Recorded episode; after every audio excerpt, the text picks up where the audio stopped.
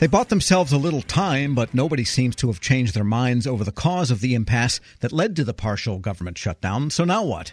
For some possibilities, we turn to Firewall editor in chief David Hawkings. And David, let's start with how they're going to negotiate this deal that they have three weeks to finish. Well, they're actually going to do it in, in sort of an old school way without getting too much in the weeds. It's okay to get in the weeds here, too. Well, great. So, so as people who, with long memories of how the budget process is supposed to work, may remember, supposed to be 12 different bills every year to to appropriate discretionary money for the federal government. They still haven't got a handful of them done, and so it was the the departments and agencies governed by those bills that were shut down. Now the plan is to to actually have a good old fashioned what they call a conference committee of uh, members of the appropriations committee to negotiate the Homeland Security Department funding bill. Homeland Security Department being the place that where this wall funding should it be appropriated, would be appropriated through that department.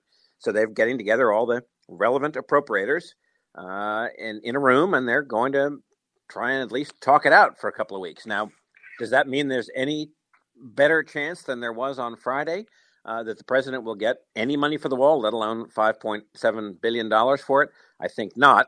But at least for those of us who sort of care about the congressional system working, the power of the purse being exercised in a proper way, at least they're going to of give it the old college try and put the actual process to work to try and negotiate things. Well, let me ask you this. I mean, regardless of whether you think the wall is a great idea or a terrible idea, there are some Democrats in the House that feel that the president should get some of the money that he wants, anyhow, for the wall, and have said so. And they have voted for it in years past, even more money than this for the wall. What if the conferees decided, okay, $4 billion or something for the wall? I'm just making up that number. And Mrs. Pelosi says absolutely no money whatsoever.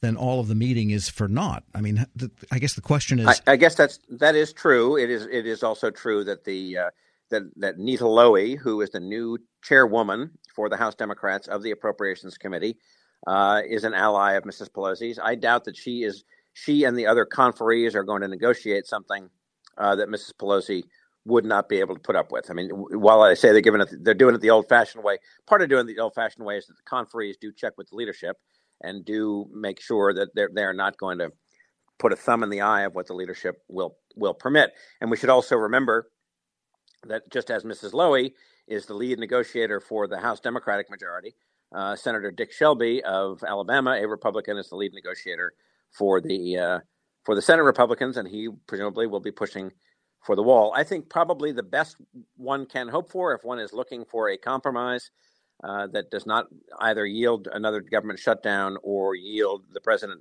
making an emergency declaration on trying to spend this money on his own authority.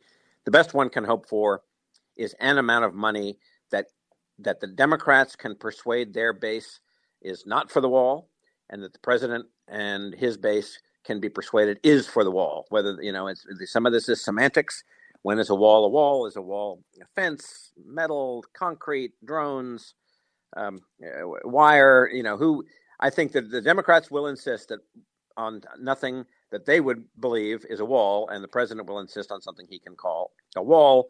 And for those of us who don't actually go down to the border with our own drone cameras to photograph what get what happens, uh, will be left a little bit mystified by what it actually is. There used to be a negotiating, I thought, principle in Washington that even if you were totally opposed to what your opponent wanted, and that's pretty much how it's always been, you found a way for that opponent and he or she for you to save face. That seems to have gone out the window. That's an excellent point. That you're you're right about that.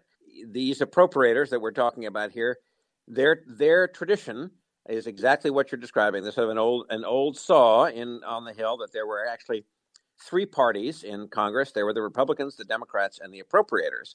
Uh, the appropriators were sort of a culture unto themselves, and you're right; it was a lot about saving face. They back in the old days uh, faced some criticism for essentially throwing money at every conceivable disagreement, sort of paying everybody off, and that that was one of the reasons why federal spending got a little bit out of control for a while.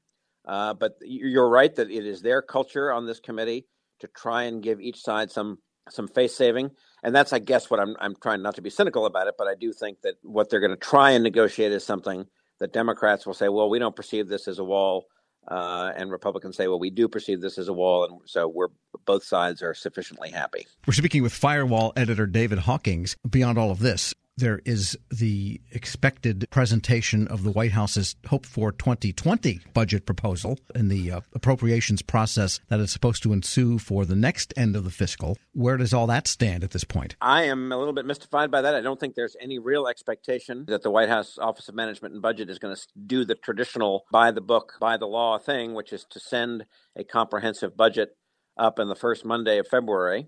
Um, it would be a little bit hard to do that when so much of the, the appropriations levels for the current fiscal year for so many departments and agencies, as we know, about a quarter of the government are not yet set. Um, but yes, of course, you know, the, for each each week that goes by with fiscal uh, 19 unresolved, uh, it makes it that much more difficult. Could make it that much more difficult to get fiscal 20 in order. Now, on the other hand, there are plenty of examples of years in which uh, there have been shutdowns and standoffs and continuing resolutions that have dragged well into one budget year. And by the time the fighting is over, uh, everybody says, all right, well, we had that fight in one year. Let's just make it, let's have an easy budgeting and appropriation cycle this year. So that is a possibility as well. Uh, I tend to think that that's not likely, not now in an era of newly divided Congress. And is there anything else on their agenda in the next three weeks or the next three months that might matter? I think not. I think that the House Democrats, especially, are going to try and say, "All right, now, now we've got three weeks to sort of do what we hope to do back on more or less opening day and the few days after, which is what they want to do as much as legislating is that they want to conduct oversight of the Trump administration. And we are not talking about the Mueller investigation. We're not even talking about starting uh, with some of the sexiest things like the president's tax returns and his dealings or not dealings with Russia. We're talking about things like the, the House Armed Services Committee on the proper use of money at the southern border for, for troops at the southern border at the end of last year when the president was talking about the, the caravan and wanting to prevent that from happening. The House Oversight and Reform Committee is holding a hearing on, uh, and the Ways and Means Committee also are both holding hearings on aspects of healthcare policy. The Oversight Committee on, on the drug drug companies, drug pricing, Ways and Means on pre-existing conditions to highlight two of their big campaign themes from last fall. And then later in the week, I think it's on Thursday, the House Energy and Commerce Committee is doing a hearing on uh, on the shutdown and the impact on the federal workforce and on public health and so forth. A reminder, uh, and for what I'm sure many in your in this on this audience knows, is that these shutdowns don't actually save money in the end. They cost the government money. It costs a lot to to, to wind the government government programs and agencies down and it costs a lot to turn them back on. And since everybody's going to get paid sooner or later, no money ends, ends up getting saved. And in a funny kind of way, the shutdown in some ways stops Congress itself too in its tracks.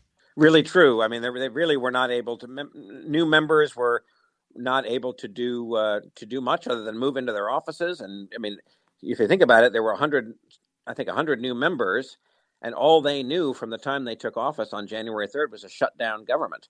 So, among other things, they really weren't, they were sort of dissuaded from doing what many new members come to Washington to do, which is start raising campaign cash right away. Uh, and there was sort of an unspoken wink and a nod agreement that this would be, it, it would be a terrible time to start dialing for dollars when the government was shut down. So that's starting up. People are getting their committee assignments. People are sort of still getting their feet wet. As it's sort of like we've wound the clock back to early January uh, and starting starting fresh where they would have normally started on January 3rd. Now they're starting here at the end of the month. Yeah, in some ways they've lost 5% of their first terms. True, which is, you know, I mean, for those, uh, it's a small price to pay, a much smaller price to pay than, uh, you know, people that I know who lost 40% of their business because federal the federal government was show, was shuttered, but it's a it's a small price to pay. David Hawkings is editor in chief of the Firewall. As always, thanks so much. Thank you, Tom. We'll post this interview at federalnewsnetwork.com slash Federal Drive. Subscribe to the Federal Drive at Apple Podcasts or Podcast One.